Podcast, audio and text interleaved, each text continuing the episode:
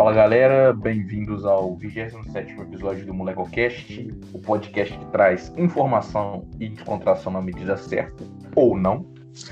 É, para o episódio de hoje, eu recebo na nossa mesa virtual Flávio, que é gerente de responsabilidade social do Instituto Claro, e também aí o mais novo papai do pedaço, inclusive meus parabéns novamente.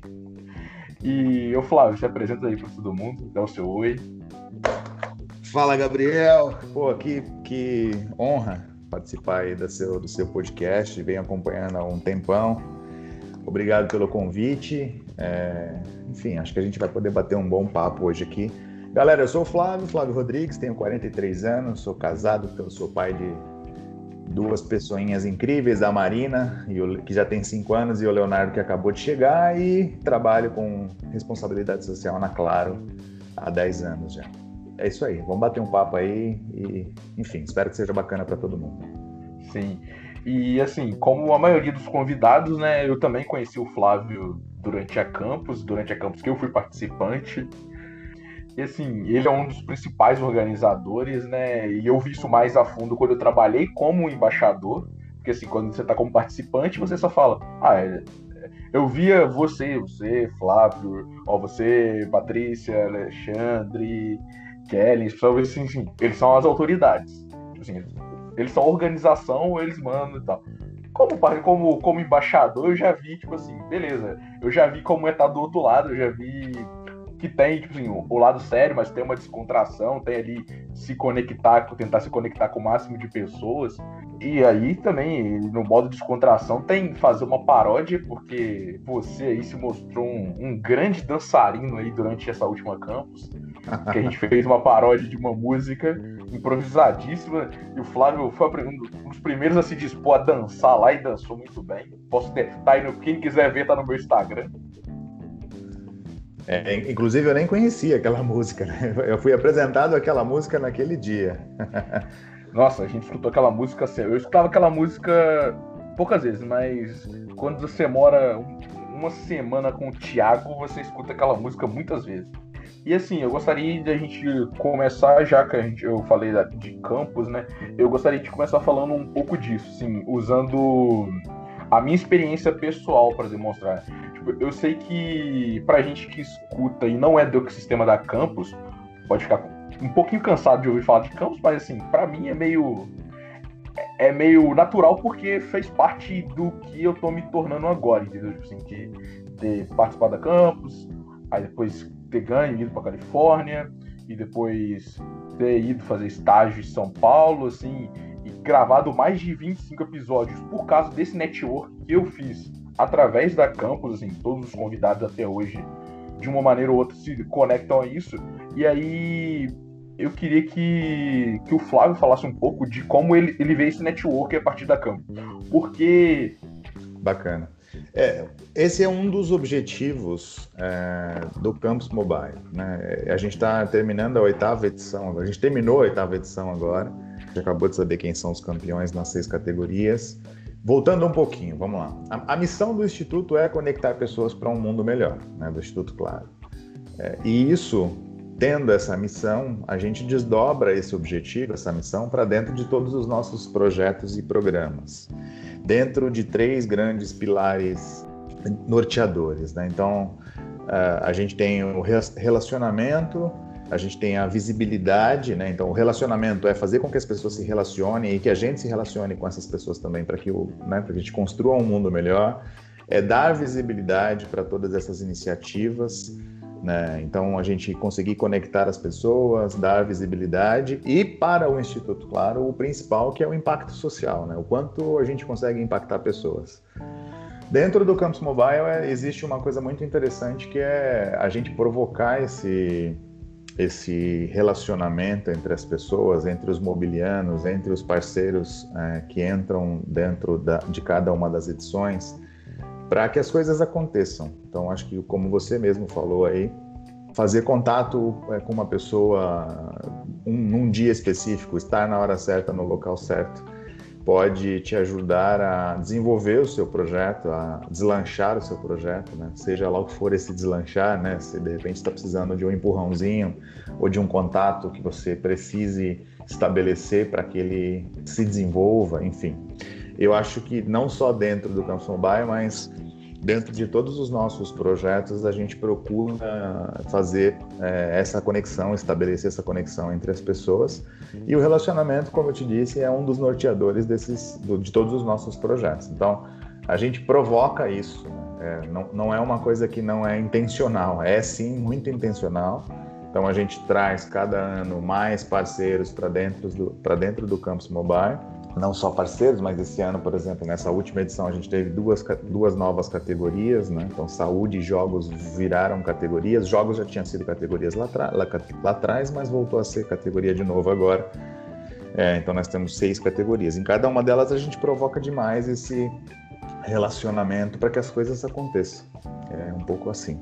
Sim, já você citou, assim, eu conversei um pouco com a Patrícia sobre isso, né, sobre projetos de impacto social eu li, é, assim, eu aprendi muito através do instituto, né? Tipo assim, eu tava ligado ao impacto social, mas assim, eu tava meio alheio a isso, como muitas pessoas, porque por mais que seja a realidade, eu fazer um projeto de impacto social aqui em Guarani e eu saber o que eu estou fazendo para o impacto social são duas coisas totalmente diferentes. Assim, eu só tô, para mim, muitas vezes eu tava sabendo, eu estou ajudando o próximo. Eu, tipo, eu não, não quer, eu não ligava o termo com o que eu estou fazendo.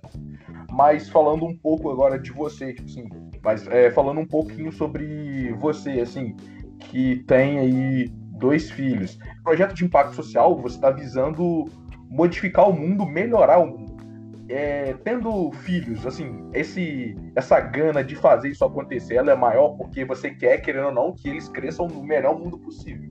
É, sim. É, quando, quando você tem filho, muda tudo, né, cara? você muda os seus objetivos, né? Você, você coloca as suas prioridades passam a ser outras, né? Mas eu venho de uma de uma vida e de um lugar em que as minhas prioridades já são outras, né? Eu nasci em um local, em um lugar em que, que foi eleito algumas vezes o local mais violento do planeta. Né? Você sabe o que é ter a alcunha de ter nascido no lugar onde ele recebe o rótulo de maior violência do mundo?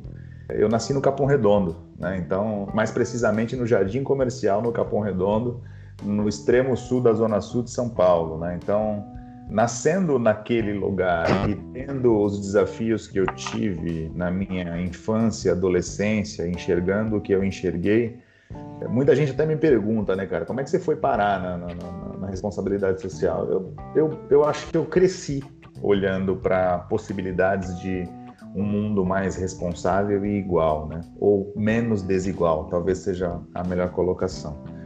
A gente tem um mundo e uma sociedade extremamente desigual né? E que a cada dia mais, se não forem as ações e as atitudes e os programas, os projetos de gente que está interessada em, em, melhorar essa, esse desnível, né? essa escala de desigualdade, ela se torna mais desigual. Né? Mais gente acumula capital, mais gente deixa de acumular e de ter alguma coisa, né? Então, hoje está sendo assim, né? Quanto melhor um se alimenta, menos o outro se alimenta.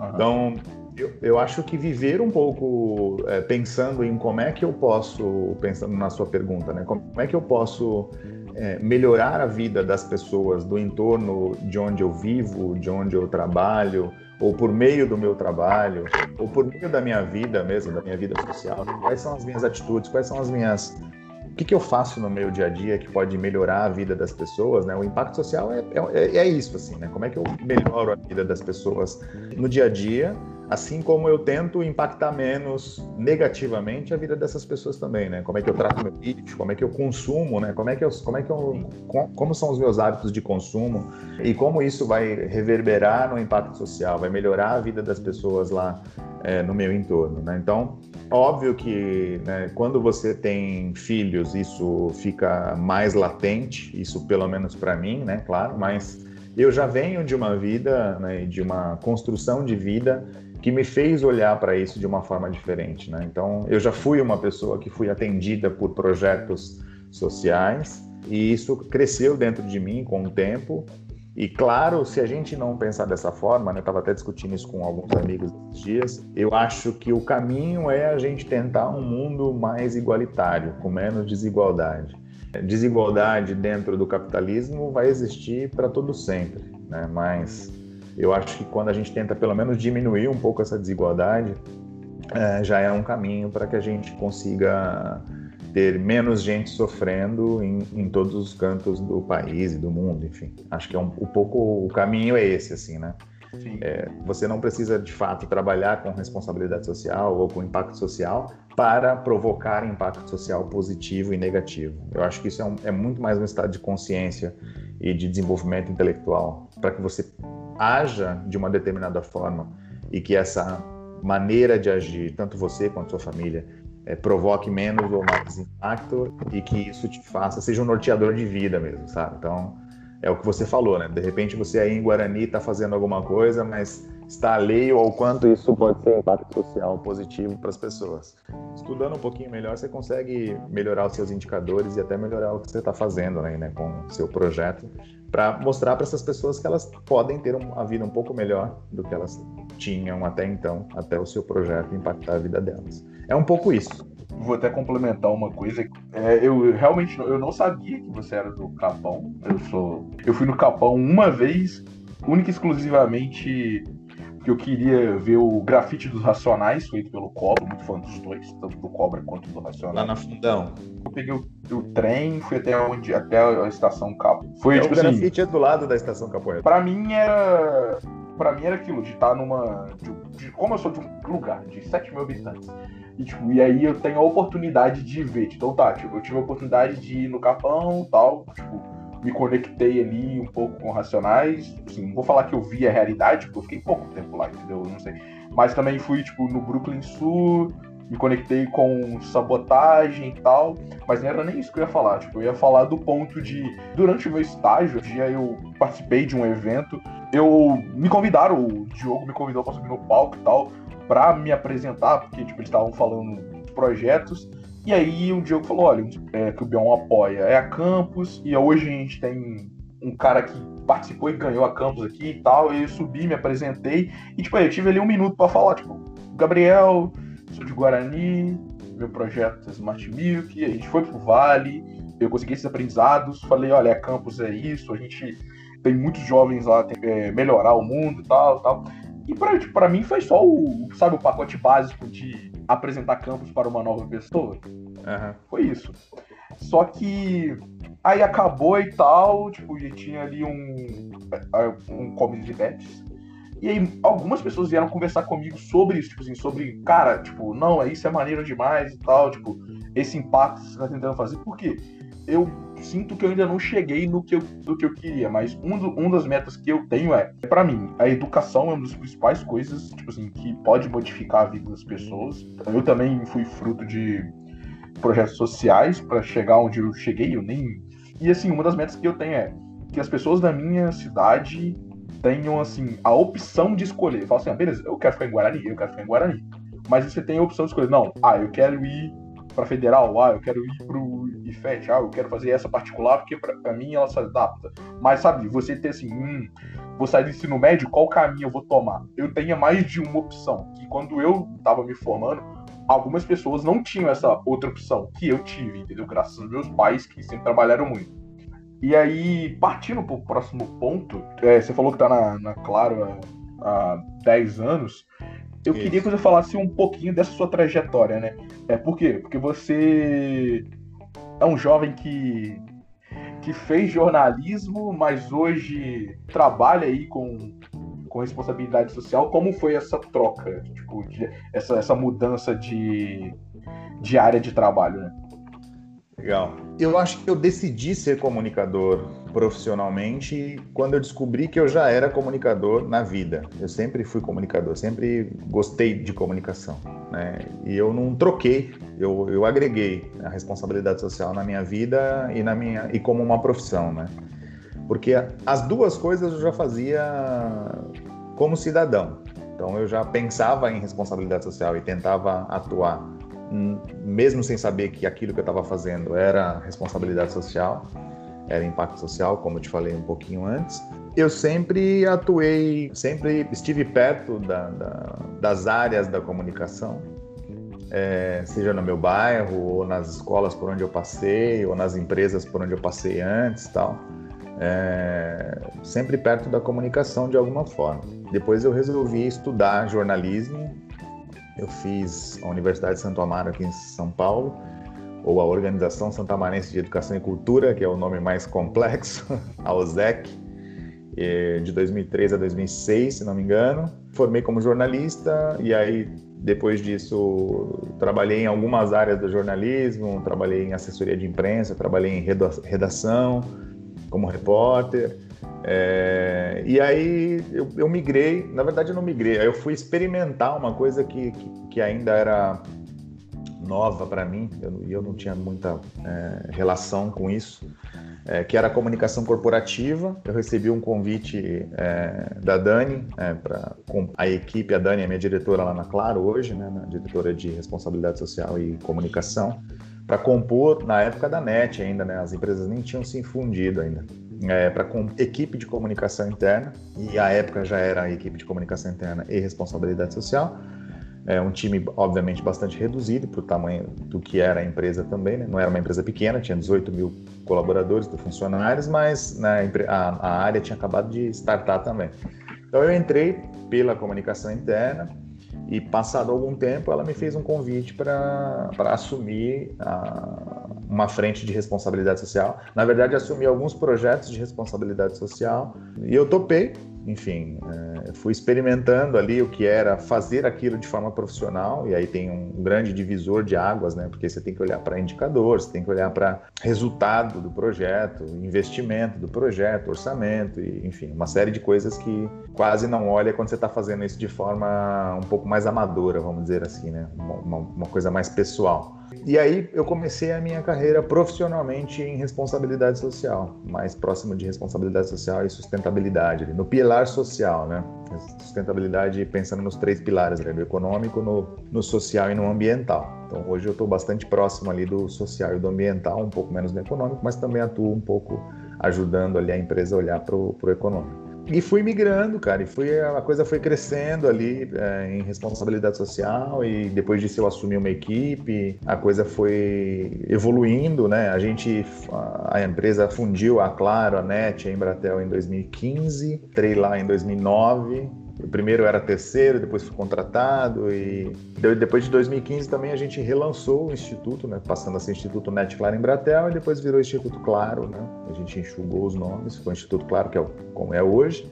E aí, por que eu te falei que eu agreguei, né? Porque eu nunca deixei de fazer comunicação. Né? Eu, eu, eu, estou numa equipe, tem muitos comunicadores, a gente é uma equipe mista na diretoria, então é uma diretoria de comunicação e de responsabilidade social. Então a comunicação continua viva na minha vida. E eu nasci comunicador, né? Não tem como não ser comunicador. Eu, não há como correr disso, né? Então essa foi um pouco a minha carreira. Antes disso, cara, antes disso eu fiz de absolutamente tudo, assim, trabalhei já tenho duas carteiras de carteiras profissionais cheias. Então, caramba, para 43 anos eu já passei por muita coisa. É isso, você tem que se virar, entendeu? Tem que fazer o que te colocam na frente. Eu fiz faculdade um pouco mais velho, né? Eu fiz com 20, eu entrei com 25 anos, saí com 29. Depois eu fiz uma especialização na USP em comunicação, mas também em responsabilidade social. Né? Então era uma uma, uma pós-graduação super bacana lá na Escola de Comunicação e Artes, é, com professores incríveis tal. Fui aluno do, do Clóvis de Barros e tal, e foi uma experiência Caramba. demais. Assim. Foi irado, irado. Teve muita. Passei, conheci muita gente bacana. Fiz muito network relacionamento, como você mesmo falou aí sobre o Campus Mobile. Com isso, eu fui construindo aí a minha trilha, enfim, continuo lá fazendo, tentando fazer o melhor possível num trabalho que tem muitos frutos bacanas, né? Então, você poder todo dia acordar e fazer o bem para uma outra pessoa, isso incluindo a sua carreira, é, é muito legal. É muito compensador, né? Você volta para casa. Hoje a gente não está nem voltando, né? Tá? Você, você dentro de casa fica com um espírito muito em paz. Uma curiosidade minha. Como é o trabalho de um assessor de imprensa? Legal. Pô, vou fazer me lembrar do, dos meus velhos tempos, cara. Eu fui assessor de imprensa durante acho que 5, 6 anos, 8 anos, não lembro exatamente agora, mas foi durante bastante tempo. E, e, na assessoria de imprensa que eu trabalhava, que era uma das três maiores assessorias da América Latina, né? Então foi uma. Eu trabalhava na Impress Porter Novelli, que é gigantesca, hoje está maior ainda e tal, trabalhei um tempão lá eu tive a, a, possibilidade também, isso é muito bacana de você né, trabalhar com comunicação, eu tive a possibilidade de trabalhar em vários mercados. Então, eu, eu atendi desde Bovespa, Ficomércio, Trend Bank, até Ambev, Renault Speed Show. Atendi um motel, cara. Eu atendi, eu fui assessor de imprensa de um motel. Eu acho que eu fui um dos únicos caras no, no, no, Brasil, sei lá, que foi assessor de imprensa de motel. Olha só, fiz assessoria de um lançamento de um motel em São Paulo durante seis meses. Foi, foi legal. E o que, que é o papel do assessor de imprensa, cara? Basicamente, ele tem que traduzir o que pode ser pauta em uma empresa para a imprensa. Né? Então ele faz a, ele faz é uma profissão relativamente nova, né? Aqui no Brasil, né? Apesar de ter bastante anos já em prática, uma atividade que se tornou profissionalmente reconhecida é, não, não, não, tem muitos anos, né? Então você basicamente faz o papel ali de inter, intermediador da empresa com o, os jornalistas ou o mercado de comunicação, né? com os grandes veículos, ou grandes não, mas com os veículos de comunicação. Eu acho que você está vendo bastante isso acontecendo agora. Então, por exemplo, assim, a gente vê os veículos se posicionando em relação ao governo. Ali uhum. tem, aí tem a SECOM, né, que é a Secretaria de Comunicação do Governo Federal, que fala com os veículos de comunicação, mas os veículos também têm acesso direto. O assessor de imprensa basicamente faz uma tradução daquilo que a empresa entende que pode ser comunicação, que pode ser traduzido para a sociedade, para o jornalista. E o jornalista, então, faz essa tradução em seus veículos de comunicação. Basicamente, esse é um serviço, esse é o trabalho dele, tá? É traduzir de uma forma entendível o que a empresa faz para que o jornalista tenha acesso a essa informação e, e, possa é, publicar de forma correta no seu veículo de comunicação. E ele faz ali também uma ponte com, as, com os porta-vozes da, das empresas. Né? Então, ele é quem ajuda a treinar esses porta-vozes para falar com a imprensa, é, ajuda a esses porta-vozes entenderem o que é comunicação, o que é pauta para um jornal, né? Pauta para o jornal não é o cachorro correr atrás da linguiça, é a linguiça correr atrás do cachorro, né? Isso é, isso é notícia, o contrário não é. É mais ou menos esse o trabalho de um assessor de imprensa. Mas você me fez voltar há 15 anos na minha vida. Não, é porque assim, eu sempre tive a curiosidade e o que fica no imaginário das pessoas, pelo menos ao meu ver, é muito o assessor de imprensa voltado para uma pessoa famosa, entendeu? Mas assim, continuando ainda falando um pouquinho do seu trabalho atual do Instituto, como, como você vê o posicionamento das grandes empresas aí, grandes marcas e tal, esse momento atual de Covid, né? Tipo assim, como você tem visto? Você tem visto com bons olhos? Você tem visto, tipo, que tem muita gente querendo só crescer nesse momento, nunca se importaram realmente com as causas, e aí dentro do Covid, além do Covid, a gente tem toda essa crise no Brasil e nos Estados Unidos, mas assim, no mundo inteiro. E no mundo, né? É, a gente está vivendo uma, uma, algo que o planeta inteiro não viveu até agora, né? Então a gente está trancado dentro de nossas casas, tendo que consumir de dentro de casa, tendo que conviver com a família 24 horas por dia.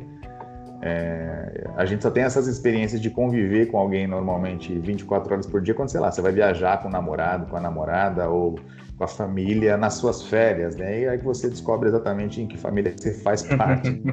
Eu tô convivendo com a minha família, especificamente aqui, minha esposa e minha filha e meu filho agora.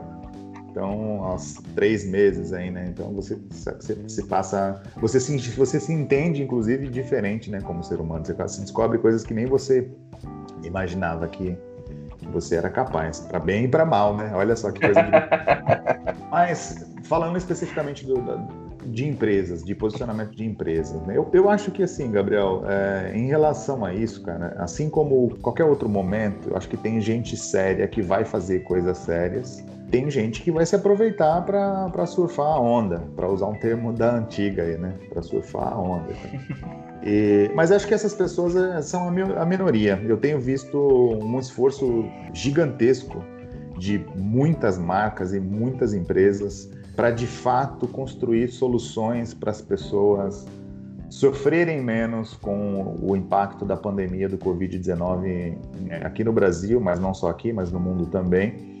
Então eu tenho visto muitas empresas se empenhando, muitas marcas se empenhando em construir soluções, serviços, produtos, é, instituições que possam é, trabalhar sozinhas ou em conjunto, inclusive, para diminuir o impacto na vida das pessoas. Eu acho que é nisso que a gente tem que se focar. A gente tem que se focar no, no, no que estão fazendo de bacana é, em quem está fazendo e quem está fazendo de forma bacana e quem está interessado em fazer coisa legal. E tem muita gente fazendo coisa legal. Não só o Instituto Claro, como você tem acompanhado, porque você está mais próximo da gente, ó, obviamente, mas tem muita gente fazendo muita coisa bacana. Né? Então a gente tem visto o número de doações feitas pelas pessoas, doações em dinheiro, doações de alimento, doações de roupa, doações de serviço e também das empresas fazendo essas é, doações vultuosas, imensas de dinheiro ou de serviços acontecendo de uma forma como a gente nunca viu acontecer no Brasil, né? A gente não, ou pelo menos nunca se noticiou dessa forma, né? A gente está muito focado nisso porque está muito visível, né? As pessoas estão falando muito sobre isso. Mas eu, eu, eu sinto e, e, enxergo aí, no, atuando como profissional dessa área, que é um momento inigualável para esse tipo de atuação. E eu vejo que tem muita gente de verdade querendo fazer e fazendo coisas muito bacanas. Então, eu, eu prefiro focar em quem está fazendo coisa muito legal do que enxergar a minoria que tenta tirar proveito. Como é em todo momento, em toda área, tem gente que vai querer tirar um pouco de proveito, infelizmente, de um momento até tão dolorido como esse. Mas, de novo, eu tendo a enxergar sempre o lado positivo, ainda que a gente esteja vivendo um momento tão dolorido para a humanidade. Mudando totalmente de assunto, chegando aí pro nosso final de episódio. Você, Legal. quando a gente se seguiu no Instagram, eu lembro que você postou um, um vídeo tocando Linha Vermelha do Rapa. Ótima música, por sinal. É, é, eu sou um grande, sou um grande fã do Rapa. E assim, como eu não perco a oportunidade de falar sobre música, que é um dos assuntos que eu mais gosto de conversar, gostaria assim de trocar, de, assim, de trocar uma ideia com você sobre isso. E você falasse assim, um pouco, principalmente, das suas principais referências e do que você tem escutado muito atualmente. É, eu tenho livros de cabeceira, mas principalmente discos de cabeceira, ah, né? Sim. eu, que interessante falar sobre isso. Acho que eu nunca falei sobre isso dessa forma. sendo, sendo entrevistado, olha só, que bacana. Vamos lá. A música sempre esteve presente na minha vida, né? Eu, eu até por crescer na periferia, tem uma coisa interessante para quem nasce na periferia, que é o seguinte: a música é muito viva na periferia, né? Por quê? Porque as pessoas não ficam dentro de casa na periferia. Uhum. Né? Então são casas normalmente pequenas, com muita gente. E as ruas são muito ladas, né? Tem muita gente na rua a todo tempo. E o que, que acontece? As casas ficam normalmente sempre abertas então todo mundo ouve muita música, né? Então, obviamente, né, a periferia é formada pela maioria de pretos, claro, né? Olha a minha cor, inclusive. É, eu venho, eu tenho uma ascendência também, né? De, é, aí. Então, eu, eu cresci escutando samba, cresci escutando samba rock, escutando depois é, com o advento do rap também rap. Então você é, é, curioso isso, porque você anda na periferia você ouve os sons da periferia, né? Além dos sons dos carros e tal, não sei o quê. Eu aprendi a ouvir o som do lugar onde eu vivia.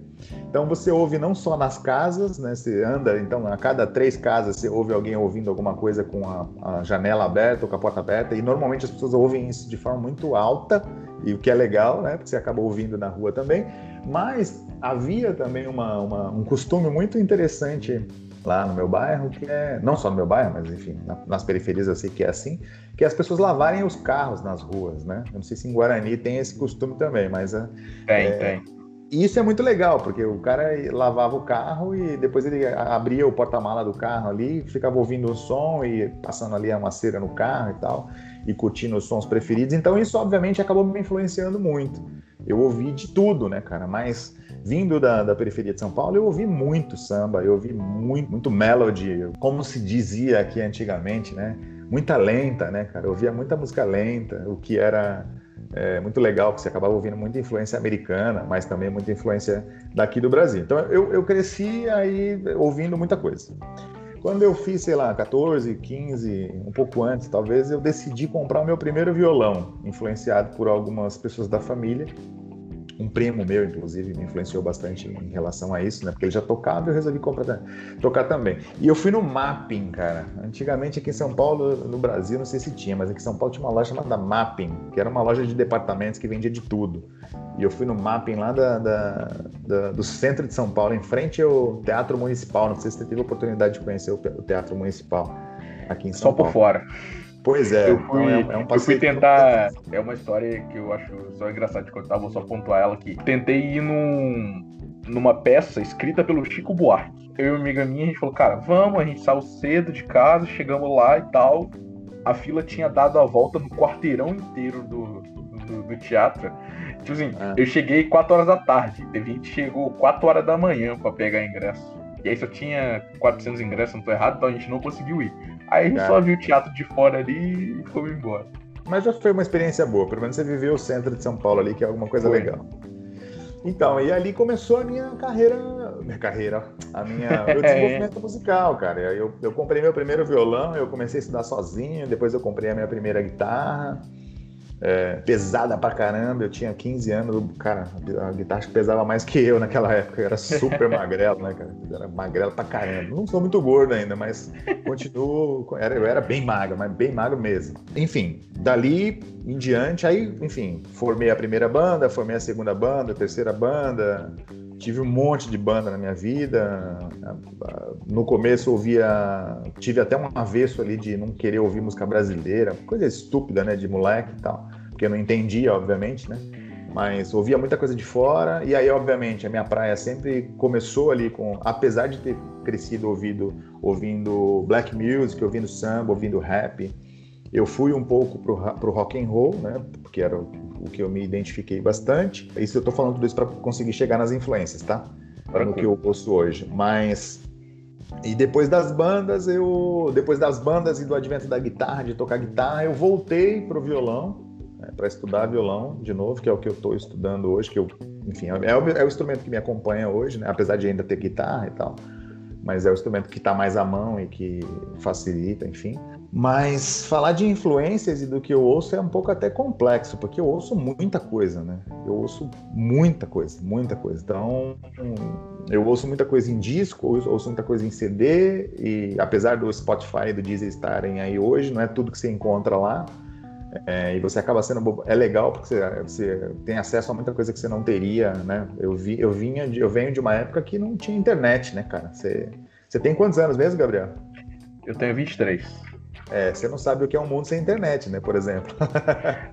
As tecnologias demoram mais tempo para chegar em Guarani. Então, ah, não, claro. Eu, eu, eu, tinha, eu tinha, você, tá falando, você falou de disco, eu tô olhando pros meus agora na minha estante aqui. Show de bola. Hendrix. Você tem discos aí.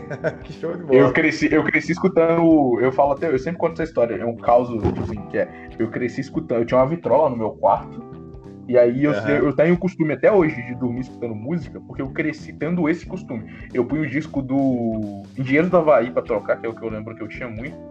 Legal. E ia dormir. E, e, aí eu sempre lembro de eu estar escutando o Papo é Pop, que é a minha música preferida do Engenheiro, porque eu cresci. Literalmente, toda noite eu escutava o Papo é Pop umas três ou quatro vezes, até o disco arranhar, inclusive. Nossa. pois é. E aí, olha que interessante. Eu fui pro rock and roll, ouvi, me aprofundei, escutei muita coisa e amo rock. Rock é rock é libertador, né? Rock é atitude, né, cara? Rock é atitude de verdade, né? Você é você ter atitude para fazer as coisas. E o rock me, me fez ser quem eu sou, inclusive. Mas a minha alma, a minha, ela transpira groove, ela transpira black music. Tim Maia, Earth and the Fire, Marvin Gaye, é, Cool and the Gang, cara, Sly and the, Stone, and the, and the Family Stone, é, é, isso, isso é, é, o que eu, é o que eu pulso, né? Então, é, é, é a forma como o meu ritmo vai, né? Então, hoje, inclusive, estava ouvindo agora de manhã é, Groove, é, da melhor qualidade. Eu tava ouvindo Farofa Carioca, que você deve conhecer, mas um antecessor aí brasileiro que é que é Tony Tornado, né, cara? Que a gente Isso, tem demais. essa joia preciosa que dá pouquíssima importância, inclusive, pro, pro cara. Mas o que eu tenho ouvido hoje, né, de, de novo, assim, Thiago York é um cara que eu tenho ouvido bastante, tem nada a ver com o que a gente está falando de ritmo, né, mas é um cara que eu tenho ouvido bastante, que tem uma construção musical belíssima ali, né, uma, eu gosto das letras do Thiago York. Eu tenho ouvido bastante Duda Beat, que eu descobri agora faz pouquíssimo tempo. Eu não deixo de ouvir Racionais nenhum dia na minha vida, porque Racionais é antropologia, né, cara? É sociologia e, e antropologia. E faz é. parte da minha essência, né? Eu tenho. Esses dias a minha mãe tava me ajudando a fazer uma trança. E aí tava sentado eu, minha mãe e meu primo. E aí eu sempre escuto assim algum rap ou samba quando tá, porque ou é algo que a minha mãe conhece ou é algo que eu gosto muito. E uhum. eu coloquei Racionais e, tipo assim, eu coloquei o, o disco, inclusive, é, eu gosto de sempre lembrar isso. E eu falei isso pra minha mãe, que é o disco que é leitura obrigatória da, Unicamp, da Unicamp, que é o Sobrevivendo do Inferno. Que é tipo, cara, ele diz que é primoroso. E eu tava cantando, porque, tipo assim, eu tava assim, eu fui no show deles em janeiro, realizei esse sonho. Eu já tinha ido no show solo do Mano Brown, no Lollapalooza de 2018, escutar o Boogie Night, que é um disco também que eu gosto muito, muito dançante. Mas assim, e a minha mãe tava assim, caramba, tipo, a música tem sete minutos e meio, eu tô ó, cantando toda a música. E aí eu vejo o meu primo cantando também, meu primo é bem mais novo do que eu. E aí eu é. vejo que, tipo assim, que ele já tem essa influência, tipo, já vem crescendo, entendeu? Bacana. E pra mim é muito maneiro. Pois é, essa é uma, é uma coisa que eu não deixo de ouvir. Tem outras coisas que eu, que eu não deixo de ouvir. Earth, Wind Fire é uma banda norte-americana que eu nunca deixo de ouvir, então é uma escola da black music, assim, potência máxima do que se, que pode ser feito.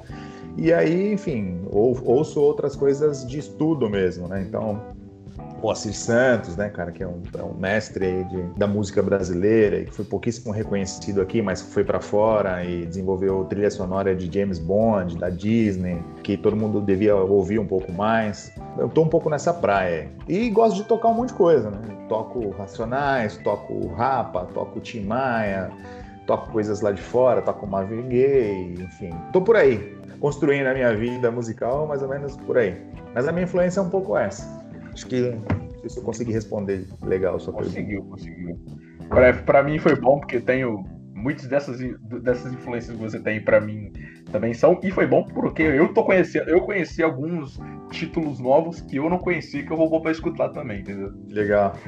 E, Juninho, falando de Tim Maia, o Tim Maia é um dos que, para mim, é um que eu sempre coloco, por quê? Porque meus pais conhecem muito, e eu gosto, assim, de, pelo menos na quarentena, né, que eu tô morando com meus pais, então, uhum. tipo assim, não faz sentido eu colocar uma, música que só eu goste, porque, tipo assim, ainda mais, assim, meus pais não têm conhecimento nenhum de inglês, então, assim, quando eu tô com eles, eu não escuto muita música em inglês, porque, tipo, eles ficam ali, entendeu? Eles ficam alheios. Agora, quando tá tocando um Zé Ramalho, tem muito costume de estudar Zé Ramalho aqui em casa. Zé Ramalho, Geraldo é, Azevedo. É, Ramalho é minha escola também.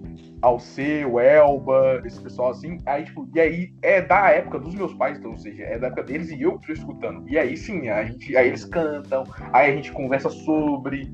Porque eu gosto Legal. de, tipo, escutar, mas também gosto de pesquisar. E é isso que, é isso que eu ia falar do Tim Maia, tipo assim. O Tim Maia, eu nunca vi o filme, eu nunca li o livro, eu nunca vi a peça. Eu escutei um episódio de um podcast que o Thiago Abravanel participa e eles contam alguns causos do time. Uhum. E aí, tipo assim, em São Paulo, quando uma vez quando eu voltava do trabalho para casa, eu e o João, que morava comigo, a gente pegou um, pegou um motorista e aí ele mudou de rádio e tava tocando Tim Maia. Eu falei, aí eu comecei a cantar. Aí, tipo, ali a gente foi trocando ideia e o cara foi só jogando informação do Tim Maia, tipo assim, que para muita gente informação básica, mas para mim era nova. Tipo assim, que, ah, ele teve uma banda com o Roberto, o Erasmo, e eu não lembro quem é o quarto, mas é, os quartos são famosos. Ah, é, ele foi para os Estados Unidos. Ah, ele voltou Unidos sem nada, porque ele foi deportado, mas ninguém sabia. Tipo assim, cara, a história do cara é, tipo, ela é rica musicalmente. E, tipo assim, e a história dele é rica. Mas, assim, é muito doido que nesse episódio do podcast, do Nerdcast, inclusive, eles estão fazendo um paralelo. Tipo assim, ah, quando ele entrou pra seita pô, as músicas dele deixaram de ser dançante. Mas ele parou de usar droga. Então é tipo, os dois discos racional, o Racional 1 e o outro, e o 2, são discos onde a voz do Tim Maia tá, tipo assim, tá deslumbrante num nível, tipo, muito foda. E aí também já no fim de carreira, que ele já tava com muito problema, é, tipo, respiratório, essas coisas, então, tipo assim, você pode ver que ele já não canta todas as músicas, ele, só entra no refrão e ao retorno, e não sei o que lá, e, tipo, e deixa a banda tocando, tipo, é muito doido pra mim Pra hum. conhecer a história. E é isso. Tipo, eu tô conhecendo porque tem gente produzindo e a gente tá correndo atrás. Mas como é. você falou do Tony Tornado, cara, o Brasil tem um grande erro que é, ele espera os ídolos morrer para poder homenagear, exaltar. Sendo que a gente tem muita gente, a gente tem, tipo assim, toda vez que eu vou escutar uma música, eu pesquiso uma nova coisa e eu vou caindo num outro artista. Igual, eu tava escutando Cassiano esses dias, porque. É. Porque o, eu, é, o, o Mano Brown sampleou uma parte de uma música dele para um disco do, pra uma música do Racionais, para acho que da ponte para cá, se eu não tô errado. É um Sim. sample de uma das músicas do Cassiano. Aí eu caí no Cassiano. É, é a tríade, né? Cassiano, Tim Maia e Hildon, né? Não sei se você já chegou a ouvir Hildon também, que é, é sensacional. É isso aí. É. Escolhi falar de música porque essa semana eu participei de eu participei de um acampamento de canto. Eu não tenho intenção nenhuma de cantar, mas eu gosto tanto de música que eu gosto de aprender sobre música. Então, tipo assim, nas férias eu fiz um curso online sobre ler partitura. Eu sempre tive vontade de ler partitura. E eu já soube, porque eu já toquei trombone, só que eu parei de tocar, então, tipo assim, fui esquecendo aos poucos. Eu toquei na adolescência, então. Tá bom. E aí agora eu fiz um acampamento de canto o quê? Porque eu gosto de ah, como ter, melhorar os meus graves. Tipo assim, acho que grave pra minha voz ele se destaca mais do que os agudos, essas coisas, entendeu? E ali eu fui jogando informação na minha casa, jogando, tipo, novos títulos para escutar, entendeu? Por isso que eu, eu, sempre posto no meu Instagram, ah, pô, gente, me recomenda música nova. Meus amigos me recomendam sempre as mesmas coisas, mas agradeço eles por ainda recomendar. É, esse é o ponto que, que eu queria chegar. Eu queria ir agora, antes de a gente encerrar, que você recomendasse aí dois artistas ou dois discos ou os dois, mas pro é. nosso público aí. Legal. Eu, eu, esqueci de falar um cara que foi, que foi essencial na minha vida para estudar violão, que foi o João Bosco, né, cara? Então tem um. Eu até postei esses dias, estou participando de uma brincadeira lá no Facebook, lá dos 10 principais álbuns. Se é que dá para ficar só em 10, mas não dá mesmo. Eu gostei, gostei muito do primeiro, porque. É. Jam, né? Pearl Jam é, é, minha, é aquele disco, tem a minha música preferida que é Black. Pois é, de muita gente é. Pearl Jam é uma banda sensacional. Mas aquele disco, inclusive, do João Bosco é um disco sensacional, que é, que é o disco MTV, né, do João Bosco. Então, eu acho que quem não conhece João Bosco deve conhecer bastante, estudar muito João Bosco e Aldir Blanc também, né, que foi um grande parceiro dele. Escreveu as principais coisas mais raras e lindas que, tem, que a gente ouve hoje no Brasil. Esses dois caras escreveram juntos quem que diria para vocês ouvirem também, cara? É, essa molecada do, do novo que tá vindo aí, né? Que tá falando coisas novas e tal. Então, eu tenho ouvido muito Emicida também. é um cara que, que escreve muito bem e tal. Mas eu acho que a gente não pode esquecer da velha guarda, né? Então, Chico Buarque, é, a gente precisa ouvir muito. Eu tenho uma, uma certa é, repulsa em relação à voz do Chico, mas letra, as letras que o cara faz são coisas primorosas, né? Cada letra é uma obra de arte. Então eu ouço muito também. E você não pode deixar de, acho que, experimentar coisas novas. Isso que você me falou de de pedir para os amigos novas indicações, acho que é sempre legal. Né? Então, as pessoas acabam ouvindo coisas e acabam te indicando essas coisas também. Eu, eu, gosto de experimentar, gosto de ir em todas as áreas e experimentar um pouco, né? Ouvir um pouco ali, ouvir um pouco aqui. Tem uma, um outro grupo de rap aqui de São Paulo chamado Záfrica Brasil, que é sensacional também, que acho que as pessoas precisam ouvir. Né? Então, foi escola para muita gente aí que veio depois. Aí no mundo do groove, eu acho que a galera precisa escutar Sly and the Family Stone, precisa escutar Marvin Gaye. Earth, Wind Fire, como eu falei, é uma escola que ninguém pode passar sem ouvir. Dei uma pincelada aí, né? Fui, fui na MPB, fui lá no groove, vim aqui. Bota no randômico lá e deixa rodar a parada, deixa, deixa vir o que, o que vier de música, vai ouvindo e vai descobrindo e tal. É um pouco o que eu faço aqui. Talvez a se minha... eu tivesse feito uma lista antes seria mais, seria mais elaborada, mas essa lista vai ficar. Deixa, deixa essa pesquisa acontecer por aí. As minhas duas recomendações são, inclusive para você, caso você não, não conheça e não escute, uhum. é, Rubel. Rubel, é, ele, ele tem é, esse, esse novo Q de MPB. Eu fui no show dele em Juiz de Fora, no assim, teatro muito bom, foi só um voz e violão. Uhum. Ele, ele tem muita música dele, mas ele também toca muito assim. Pô, quando o fui, ele tocou Jorge da Capadócia, Isso. ele tocou Alcione. Tipo assim, ele, ele, ele, regravou uma música da Maiara e Maraísa, uma coisa é, assim. Ele é, ele é muito bom. E o segundo que ressurgiu, né? Tipo, ele, ele foi famoso nos anos 90, caiu em desgraça, tipo assim, por causa do consumo de drogas, e fez um disco muito foda falando de todo como ele mudou, que é o Black Alien, que eu fui no show dele em BH, tipo assim, eu fui, uhum. eu fui principalmente por ele e pelo Racionais para BH, pro festival de música lá em, em janeiro, né? Uhum. Cara, ele tem um disco é Hello Hell, que é tipo assim, é um disco é, primoroso. Muito bom. E só que os discos antigos dele também são muito bons.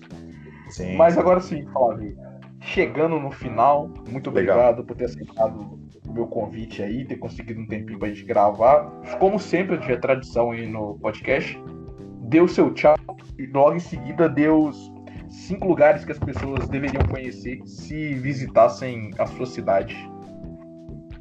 Pô, legal, Gabriel. Obrigado pelo convite, cara. Eu espero que eu tenha atendido as suas expectativas aí em relação ao que ah. você gostaria de ouvir e aí seus ouvintes Muito bom. também.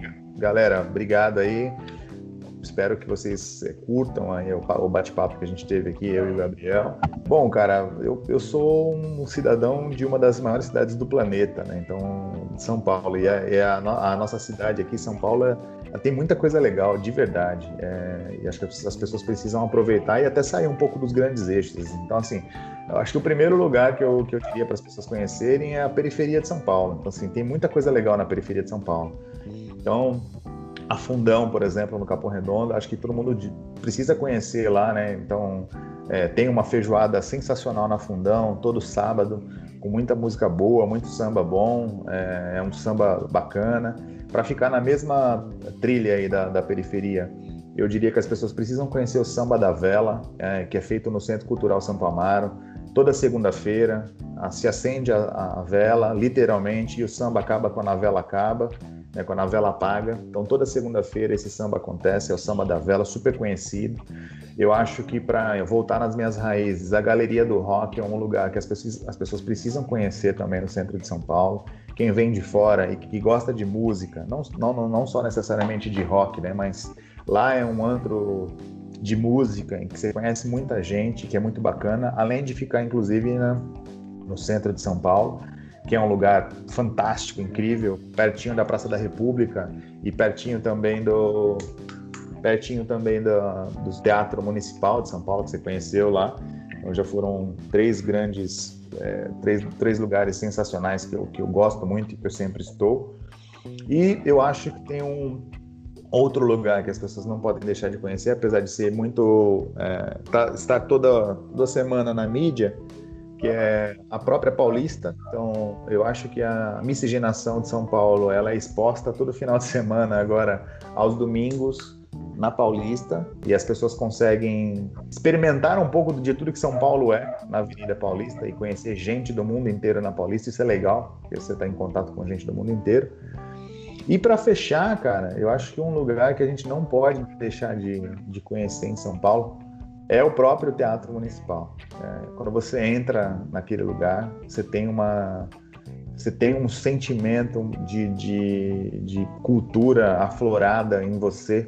E eu vou acrescentar mais um aí, que é a Sala São Paulo. Eu não sei se você teve a oportunidade de conhecer a Sala São Paulo. Não, recebi essa recomendação, mas eu não, nunca Cara, consegui. Assim, é coisa de outro mundo, né? de outro, outra cidade, outro mundo. É um lugar é. fantástico lindo de, de, visualmente e com uma acústica tremenda e que tem apresentações super em conta, assim, que você consegue, sei lá, pagar cinco reais, um real e assistir uma apresentação de gente super bacana gente super empenhada e você que é um cara super musical. Então te dei, acho que quase todas as minhas indicações tinham alguma ligação com a música, inclusive. Mas tinha também Sim. uma ligação ali com impacto social, com responsabilidade social falando da periferia, da miscigenação, do... enfim. É, é isso. Acho que é, minhas indicações são essas. Espero que vocês curtam, vão. É, vá, quem chegar aqui em São Paulo vá até esses lugares e possam curtir um pouquinho como é que é aqui a minha cidade. Flávio, novamente, muito obrigado aí. Muito obrigado a todo mundo que escutou o episódio até agora. E tchau.